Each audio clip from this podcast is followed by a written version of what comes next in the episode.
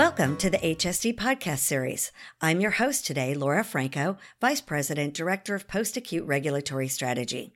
Today, I'm joined by Jennifer Lamb, RN, MBA, and mock surveyor for Life Care Services, and we are continuing our discussions on the new FTAG numbering system and the regulations contained in each one of the new FTAGs. Our goal is to really help our listeners understand fully each each FTAG because the surveyors are now using those. So we want to make sure that everyone is compliant and that they understand those FTAGs. Today, we're going to be talking about FTAG 686, which is treatment and services to prevent and heal pressure ulcers. So, welcome back, Jennifer. Thank you, Laura. I'm glad to be back and uh, continue our um, series on these FTAGs and help our uh, listeners to avoid those deficiencies. Wonderful. As we've been doing, can you just recap real quick for our listeners what they can expect from this series? Yes, absolutely. Um, what we have been covering one F tag per podcast to explain the 49 tags identified as substandard quality of care. Substandard quality of care is defined by CMS as having more than one deficiency related to participation requirements that are found under resident behavior and facility practices, quality of life, and quality of care, which is the series that we're working on now, is the quality of care tags. Um, these constitute either immediate jeopardy to resident health and safety, a pattern of or widespread actual harm that is not immediate jeopardy, or a widespread potential for more than minimal harm, but less than immediate jeopardy with no actual harm. And we're also using the State Operations Manual Appendix PP, Guidance to Surveyors for Long-Term Care Facilities, in order to provide for you the same information that your state surveyors use when they come in to do your state survey. So we feel it's the best tool to learn as much as the surveyor and to be prepared for your state survey.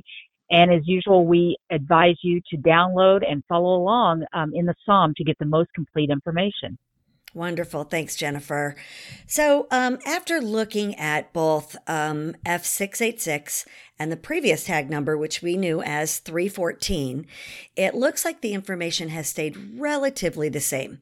Some of the key differences since the adoption of the new tag numbering system um, is the definition of pressure ulcers now includes a term that they call pressure injury. Um, tissue tolerance is also now defined. The staging of a pressure ulcer has moved from the bottom of the regulation to the top under the term guidance. And then um, Kennedy terminal ulcer term is um, now been added with a definition. So although although for the the purpose of it um, has stayed the same, there are some definite changes. So let's go ahead and just start with a definition before we jump into some of those other areas. Absolutely. Um, F686 is about skin integrity and pressure ulcers. So, based on the comprehensive assessment of a resident, the facility must ensure that a resident receives care consistent with professional standards of practice to prevent pressure ulcers and does not develop pressure ulcers unless the individual's clinical condition demonstrates that they were unavoidable. And a resident with pressure ulcers receive necessary treatment and services consistent with professional standards of practice to promote healing, prevent infection, and prevent new ulcers from developing. Okay, so then the intent of FTAG 686 is that the resident does not develop pressure ulcers or pressure injuries unless clinically unavoidable, and that the facility actually provide care and services consistent with those professional standards of practice to promote the prevention of pressure ulcers and injury development, to promote the healing of the existing pressure ulcer and or injury including prevention of infection to to the to the highest extent possible and to prevent development of additional pressure ulcers or pressure injuries. So Jen, what is a pressure ulcer or a pressure pressure injury? Well, Laura, the SOM provides the definition of pressure ulcer and pressure injury as localized damage to the skin and or underlying soft tissue usually over a bony prominence or related to a medical or other device.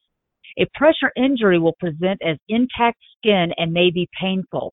A pressure ulcer will present as an open ulcer and the appearance of which will vary depending on the stage and it may be painful. The injury occurs as a result of intense and or prolonged pressure or pressure in combination with shear, which is kind of like when you um, like slide down in the bed.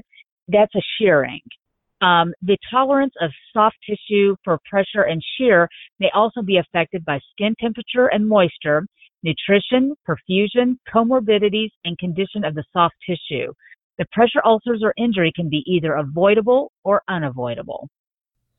At this point, I think it's really important to define avoidable and unavoidable so that everyone's on the same page. So, avoidable means that the resident developed a pressure ulcer or injury that the facility did not evaluate in the resident's clinical condition or risk factors. They didn't define and implement interventions that are consistent with the resident's needs, the resident goals, and the professional standards of practice and they didn't monitor and evaluate the impact of the interventions or revise any in- interventions as appropriate. So that's what avoidable means. Unavoidable means the resident developed a pressure ulcer or pressure injury, even though the facility has evaluated the resident's clinical condition and their risk factors. They have defined and implemented the interventions that are consistent with the resident needs and goals and those professional standards of practice. And they've monitored and evaluated the impact of the interventions and revised those, appro- those approaches as appropriate. That's correct, Laura.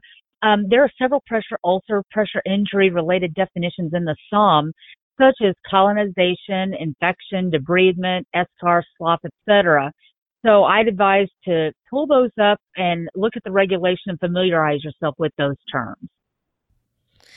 So moving on, um, there was a new term added in the regulation, and it's tissue tolerance. So what what what is tissue tolerance? Well, tissue tolerance is the ability of the skin and its supporting structures to endure the effects of pressure without adverse effects.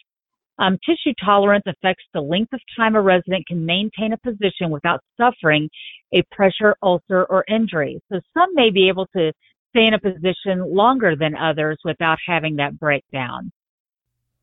Well, that that sounds like a really important definition then. So I'm really glad they uh, they added it. Um, I mentioned earlier, Jennifer, in the staging of those pressure ulcers, um, that that the staging was moved from the later portion of the regulation in 314 to the beginning of 686 under guidance. Um, I guess is that important? Um, number one, the the location of that, um, and what are the stages of the pressure ulcers? Well, I found it very telling that they moved it from the end of the regulation to the beginning, and that tells me that they're going to be putting some stress and importance on those staging. So if if they've taken the time to to move a section from the bottom to the top, it's kind of like when the teacher writes something on the blackboard, you better write it down too. I think it's important to know those stages. So we can go right on through those stages. There's um, there's five. Um, stage one is non-blanchable redness of intact skin. Stage two is partial thickness skin loss with exposed dermis, and it presents as a shallow open ulcer and can also present as an intact or open blister. Um, stage three is full thickness skin loss uh, subcutaneous fat could be visible, and granulation tissue or rolled wound edges may be visible. And granulation tissue is that pink, uh, red, moist tissue that fills an open wound when it starts to heal up. It kind of, it, it almost puts you in the mind of like beefy hamburger. I mean, it's really, really um, red, and, and that, that's a good thing. Uh, that means it's um, healing. Um, it contains new blood vessels, collagen, fibroblasts, and inflammatory cells.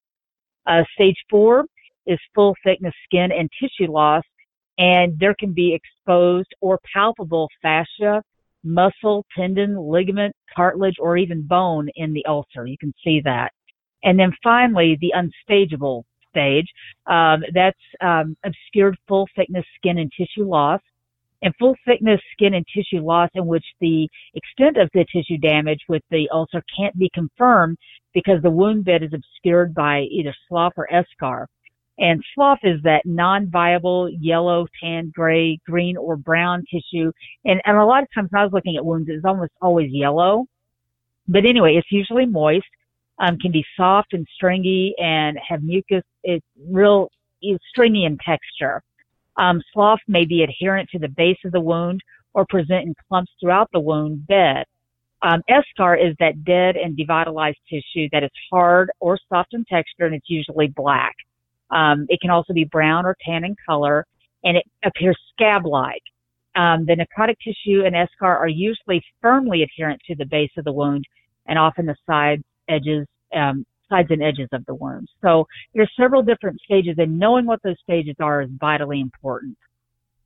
Yeah, it sounds like it. Um, also, I understand that there are other considerations that when staging a wound, um, it's not just stage one, two, three, four, unstageable. Is that correct? Right. Absolutely. Um, there's a couple of others. Deep tissue pressure injury. Um, that's the persistent, non-blanchable, deep red, maroon, or purple discoloration. Um, looks like a deep, deep bruise because basically that's it is. It's like a deep tissue pressure injury. So this discoloration is due to injury of the underlying soft tissue. Um, medical device related pressure injury or ulcers um, result from the use of devices designed and applied for diagnostic or therapeutic purposes. Um, so you can have something that's attached to the skin, you know, or to your body, like a brace or something. And if that has a piece to it that is pushing in and causing pressure, that can make a pressure ulcer. And then you have mucosal membrane pressure ulcer injury, and those are found on your mucous membranes with a history of a medical device in use at that location of the injury. And due to the anatomy of that tissue, ulcers can't be staged. So anything that's mucosal membrane would be unstageable. Okay, interesting. Interesting. So pressure ulcers are pretty serious. What can we do to prevent them? Well, first, there are a few steps that the facility must do in order to put in place prevention measures. A facility must identify whether or not a resident is at risk for developing or has a pressure ulcer injury upon admission and thereafter. A facility must evaluate resident specific risk factors and changes in the resident's condition that may impact the development and or healing of a pressure ulcer or injury. And a facility must implement, monitor, and modify interventions to attempt to stabilize, reduce, or remove underlying risk factors. And then finally, a facility must provide treatment to heal current pressure ulcers and then prevent the development of further pressure ulcers or injuries. Okay, so the first step to prevent pressure ulcers is to identify the resident risk factors and then to follow up with the implementation of appropriate individualized interventions for monitoring um, and effectiveness. Yes, the primary assessment of the resident upon admission is what identifies the risk for developing pressure ulcers and injuries, and it identifies who may already have those ulcers or injury. You know, a pressure ulcer or injury can develop in a matter of hours, just hours. So you can have somebody come in, and if you haven't done that baseline assessment and they've been there a few hours, they could get that pressure ulcer. So you need to identify any kind of pressure ulcers that come into your, you know, into your community right away. Um, so that way you have that assessment as soon as possible. Well, you mentioned residents at risk. What are some of the risk factors?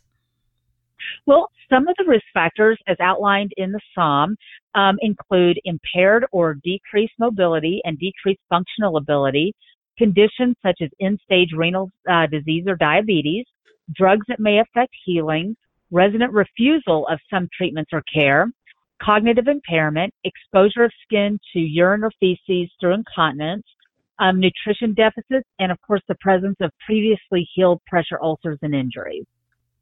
So it would it would it would you know seem to me that prevention and treatment strategies are probably the most important thing. So, can you help our listeners understand um, and help them to prevent or treat pressure ulcers and injuries? Certainly. Um, you know, of course, we have to look at each individual resident and abide by their choices, their needs, their clinical conditions, and assessments but some of the ways that we can prevent or treat pressure ulcers and injuries is to redistribute the pressure. You know, repositioning is, is basically one of the most popular things to do to um, prevent pressure ulcers is that repositioning, offloading the heels, um, minimizing exposure to moisture and keeping the skin clean. If a resident is incontinent, you know, be mindful of that and make sure that their skin stays clean, you know, as soon as possible if they have an incontinence episode. Um, provide appropriate pressure distributing uh, support services, such as those low air uh, loss mattresses or gel pads, and maintain nutrition and hydration.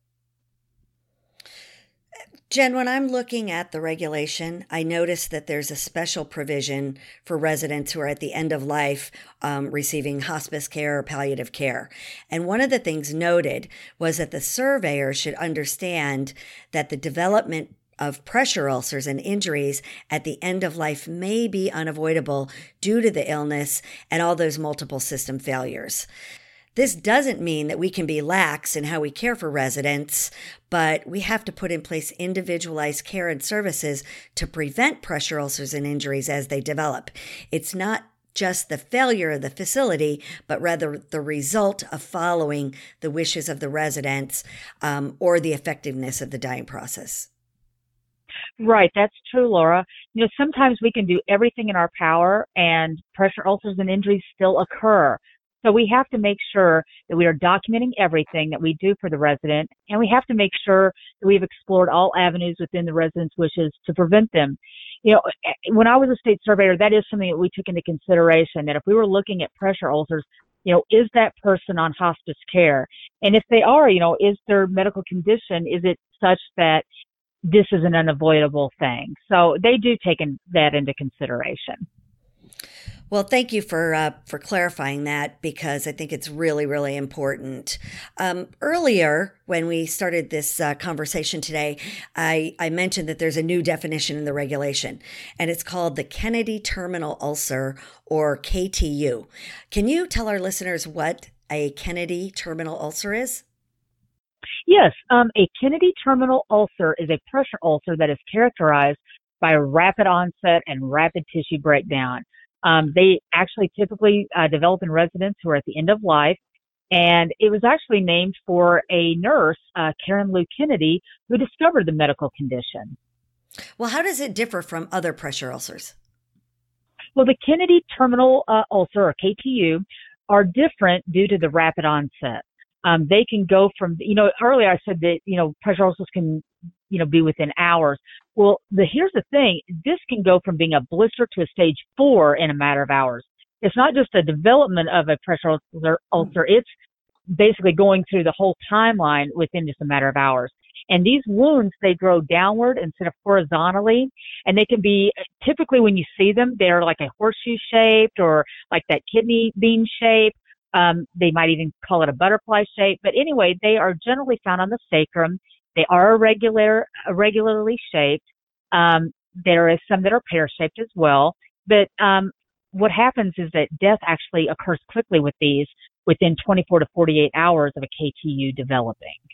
So it sounds like assessing the KTU timely is extremely important here. Yes, it is very important for facilities to know the differences between a KTU and a pressure ulcer and to document those accordingly. Thank you. Thank you. So, um, going back to the prevention of pressure ulcers, can you tell our listeners more about repositioning and uh, pressure reducing surfaces? Because those are really easy ways to start to reduce um, pressure ulcers or the, the injuries, correct? Yes, absolutely. Um, you know, repositioning is, is like I said earlier, is one of the most common interventions. And most of the time, repositioning is done every two hours. However, repositioning should be individualized to the resident. You know, we talked about um, the tissue tolerance earlier. Some may be able to go a little longer, some less. So it's very individualized. So while you really don't want somebody laying in one position for more than two hours, some may only be able to tolerate an hour, maybe even 30 minutes. So it's very individualized. Um, you need to take into consideration the level of activity and mobility of the resident, their skin condition, medical condition, and their comfort level. Now, in regards to pressure reducing surfaces, when a device such as a low air loss mattress or gel mattress or overlay is used, it has to be appropriate to the resident specific situation. So while it may seem like it's a good idea to use these devices, and, and they're seen quite a bit, if they're not utilized appropriately, they can actually cause more harm than good. you know, you hear, oh, I've got an air mattress, and and people think, well, that's that's great, that'll prevent a, a pressure ulcer. Not necessarily. You have to make sure that these devices are, are utilized appropriately and that they're in good condition. Um, there should be proper inflation and the correct settings need to be documented and monitored to make sure that the device is functioning properly. Um, often these items are used and then they're not monitored. So facilities need to know how that device works, what is appropriate for that resident, if the device is monitored and how often, and this all needs to be documented. There's a lot of information regarding pressure ulcers and injuries um, in the regulation, including how to identify, monitor, prevent, and treat them. So I would urge our listeners, if they have any questions um, about pressure ulcers and pressure injuries, that the information contained in the regulation would be really benef- beneficial to make sure that they access that and they read that and they understand it. Yeah, I agree. Um, you know, there's just simply way more than we could cover in a single podcast um, about this particular regulation, especially. And so we encourage you to follow along in the SOM um, because you can find a lot of helpful information easily. Well, before we close here, um, let's talk about the key elements of noncompliance with FTAG 686. Okay. The um, key elements of noncompliance include the facility's failure to provide preventative care consistent with professional standards of practice to residents who may be at risk for development of pressure ulcers or provide treatment consistent with professional standards of practice to an existing pressure ulcer or ensure their resident did not develop an avoidable pressure ulcer or injury. But remember, the surveyors do not have to prove that a PU, which is a pressure ulcer or pressure injury, developed. Um, F686 can be cited if they can show that the provider failed to implement interventions to prevent the development of a pressure ulcer or pressure injury for a resident identified to be at risk. Well, we've covered a lot of information in today's podcast. And like you said, Jennifer, that SOM is very, very important. So we urge our listeners um, to go back and take a look at the SOM, not only for um, this this F tag, but all of them, but specifically this one because there's a lot of good information in that SOM. So at this point, I would like to thank everyone for joining us today as we continue in this series of podcasts outlining the new F tags and the added regulations from the final rule. I hope you found the discussion today between me and Jennifer on F686 to be beneficial and that you will continue to join us as we explore each of the 49 substandard quality of care F tags in the coming weeks. So as usual, Jennifer, thank you very much. And I am looking forward to our next discussion Thank you, Laura. I look forward to our next podcast as well. And we're going to talk about F687 foot care. Okay, wonderful. Thanks everyone for joining us, and I hope you join us next time. Legal disclaimer. Life Care Services LLC is not engaged in rendering legal advice. Therefore, any information provided in this podcast, although intended to be correct, is also not intended to replace or supersede the advice of your legal counsel. Also, thank you to Ben Sounds for the music provided in this podcast.